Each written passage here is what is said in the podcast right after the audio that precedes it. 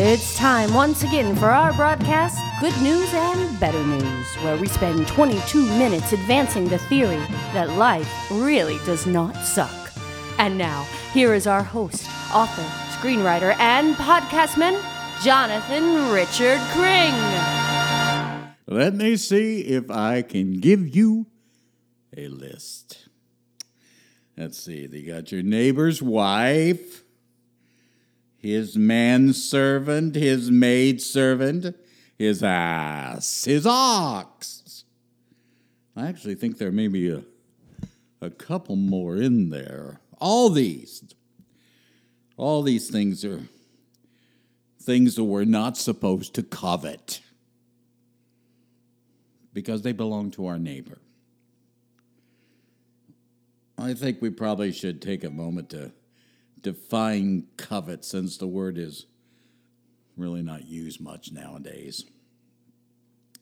Covet, to want the hell out of something. Yeah, that's what covet means. I want the hell out of something. I suppose if you didn't want the hell out of your neighbor's wife, that would be good. Because if you do want the hell out of your neighbor's wife, there could be problems.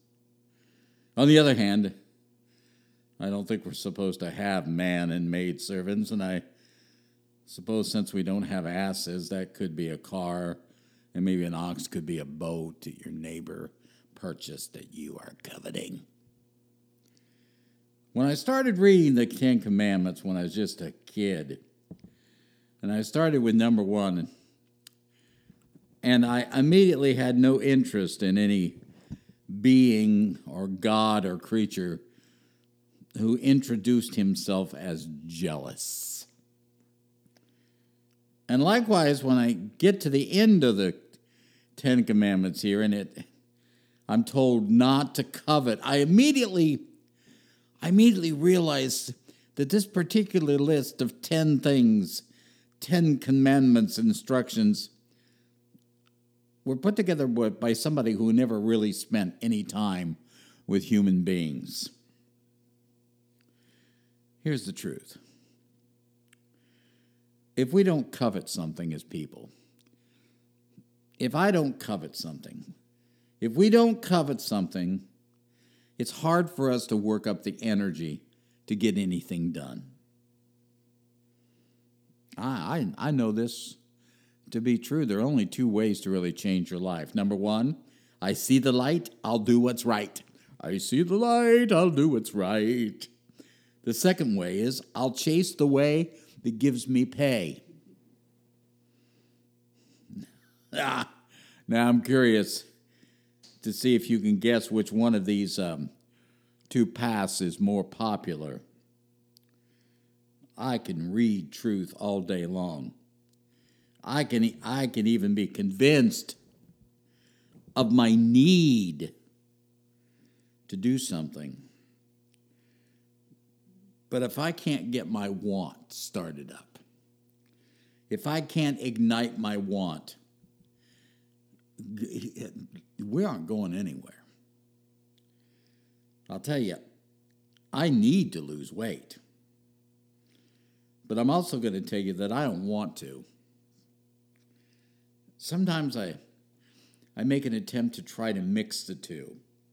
I need to lose weight, so I've got to get my want going, but it doesn't work.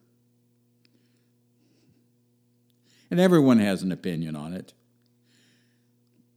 You can imagine that when a nice plate of food arrives, my first instinct about that is to say, Why don't you just screw yourself and your, your opinions about me? Why? Because at that moment, I don't covet weight loss. It's just a need that makes me feel needy. I don't do things because they come from the light and they happen to be right. I, have sat down in a Bible study and listened to great ideals and then walked out and turned around and did the opposite thing simply because no one in that Bible study explained why I should want it or covet it. What's covet again? That's wanting the hell out of it. They had the need down. You need to do this because God's word says so. You need to do this or you'll end up in hell. But I was always capable of convincing myself that it probably wouldn't happen tonight, so we could take another look at it tomorrow. So, maybe we shouldn't covet our neighbor's wife or his boat or his car, but here's facts. We do. Sometimes it's the only thing that really awakens us, arouses us. You see, Eve didn't eat the fruit in the Garden of Eden because she knew that it tasted really delicious. She ate it because it was pleasant to her eyes, it was enticing. She coveted it. You can see why covet has gotten such a bad reputation. But you certainly must understand that human beings, which you are one, will not make an effort unless they covet something. For I, let's look at it historically. Nobody signed up for World War II in America until the Japanese bombed Pearl Harbor and we coveted to go out and kick some ass. That's also why we were so easily duped to go into the Iraq War. We were so upset about 9 11 that we coveted chasing down and killing the terrorists. It's a strong yearning. It's when you take lust right to the point of sin and in that last moment manage to turn it for good. Whew. Tricky business, don't you think? It's why the scribes and the Pharisees were always pissed off at Jesus. They, they walked around never drinking a bit of alcohol themselves, nor laughing, or never partying. And then they looked at Jesus, and he was he was drinking, and he was a glutton, and the, they said he was a friend of sinners. They figured that must make him evil, but it didn't. In his heart was a yearning, a what the hell I wanted, a yearning to live an exciting human life and still touch the face of God, a, a, yearn, a yearning to live an exciting human life and still touch the face of God. Now, now there's our path. How do we get the most of earth and still get heaven? Don't lie to yourself. It's what you want. You covet the earth, but you also covet to be in intimacy with God. That's where we create our problem. But we don't solve it by pretending we don't want things, and then all of a sudden we backslide and fall into a life of excess, excess and perversion. You can't be a human without coveting. If you take coveting away from people, what you end up with is repression, and repression soon turns into lying. I get real nervous whenever somebody says they begin their day with Bible study, prayer, and devotion. Honestly, forgive me. If it works for you, God bless you. But if you're lying, if you're pretending,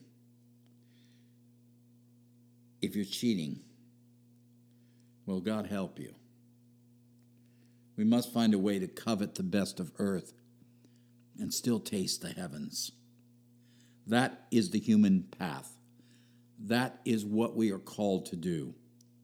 How can I love myself, for instance?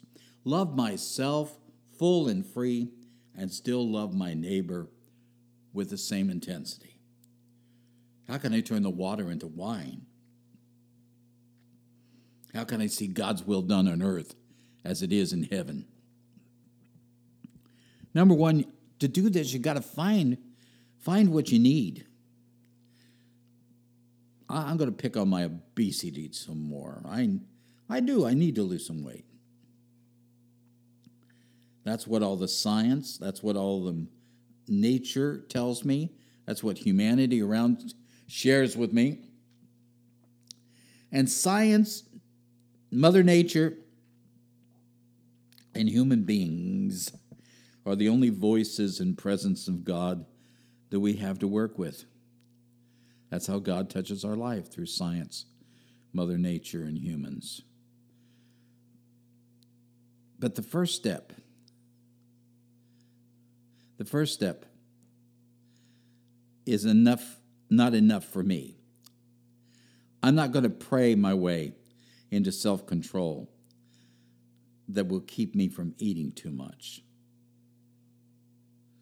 At least too much for my body.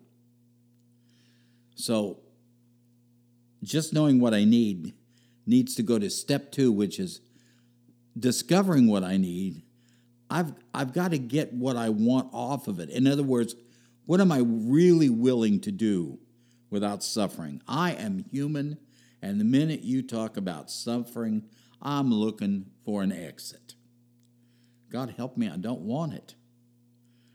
So, what part of my need can I want? Now, there's the question What part of my need can I want? Well, for me, I have a, I have a couple quick answers once I started asking that question. I need to lose weight, but what can I want from that? I'll be honest with you, I don't really want three meals a day. So I've gone to two. I don't want quite as much meat as I used to eat. So I'm picking leaner varieties and eating less of it. I don't need a bunch of sweets, and fortunately for me, I don't want them that much.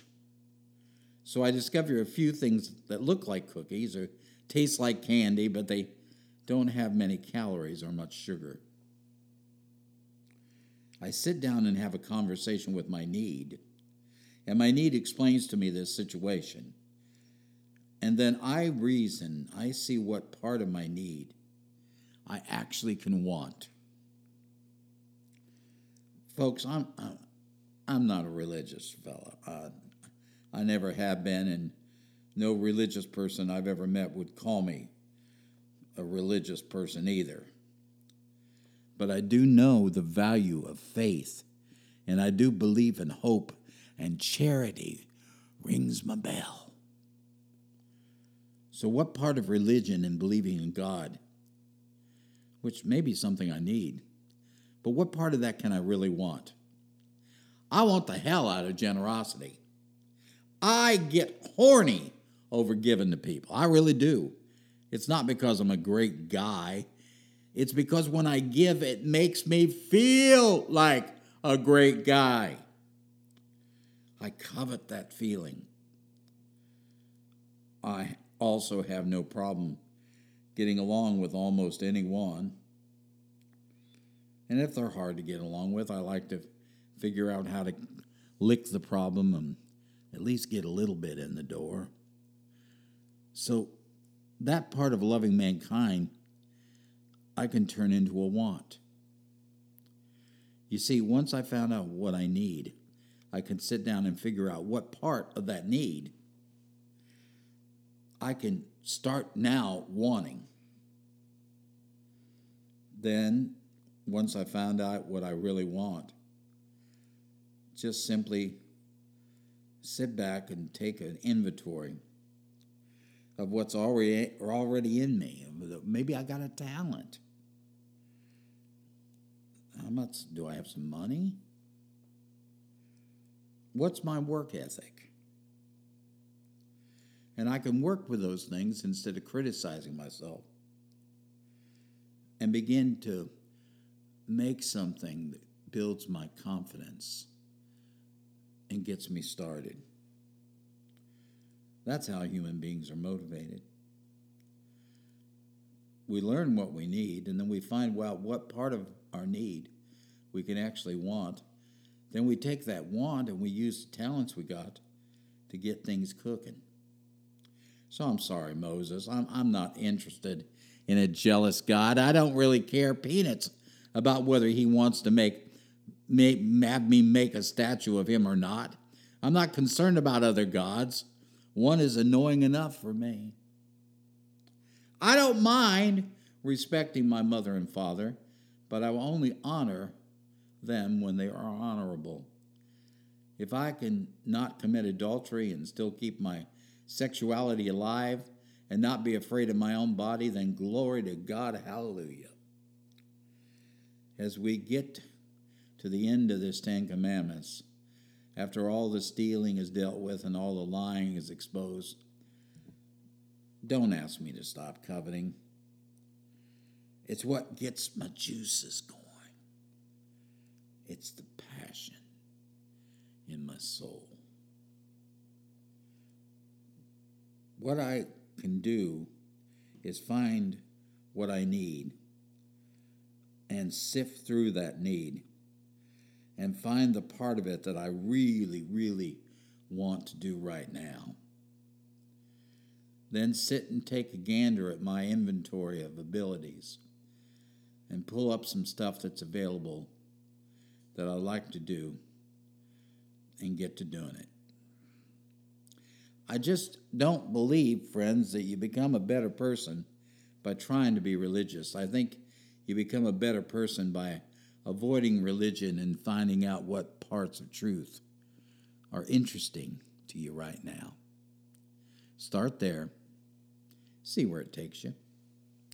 The good news is, as I leave my neighbor's wife's ass alone, I will find out how to take the energy of my wants and bring it forth in good desires. And the better news is if I start chasing the wants that are part of my need, I will discover that God has already supplied all my need according to his riches in glory.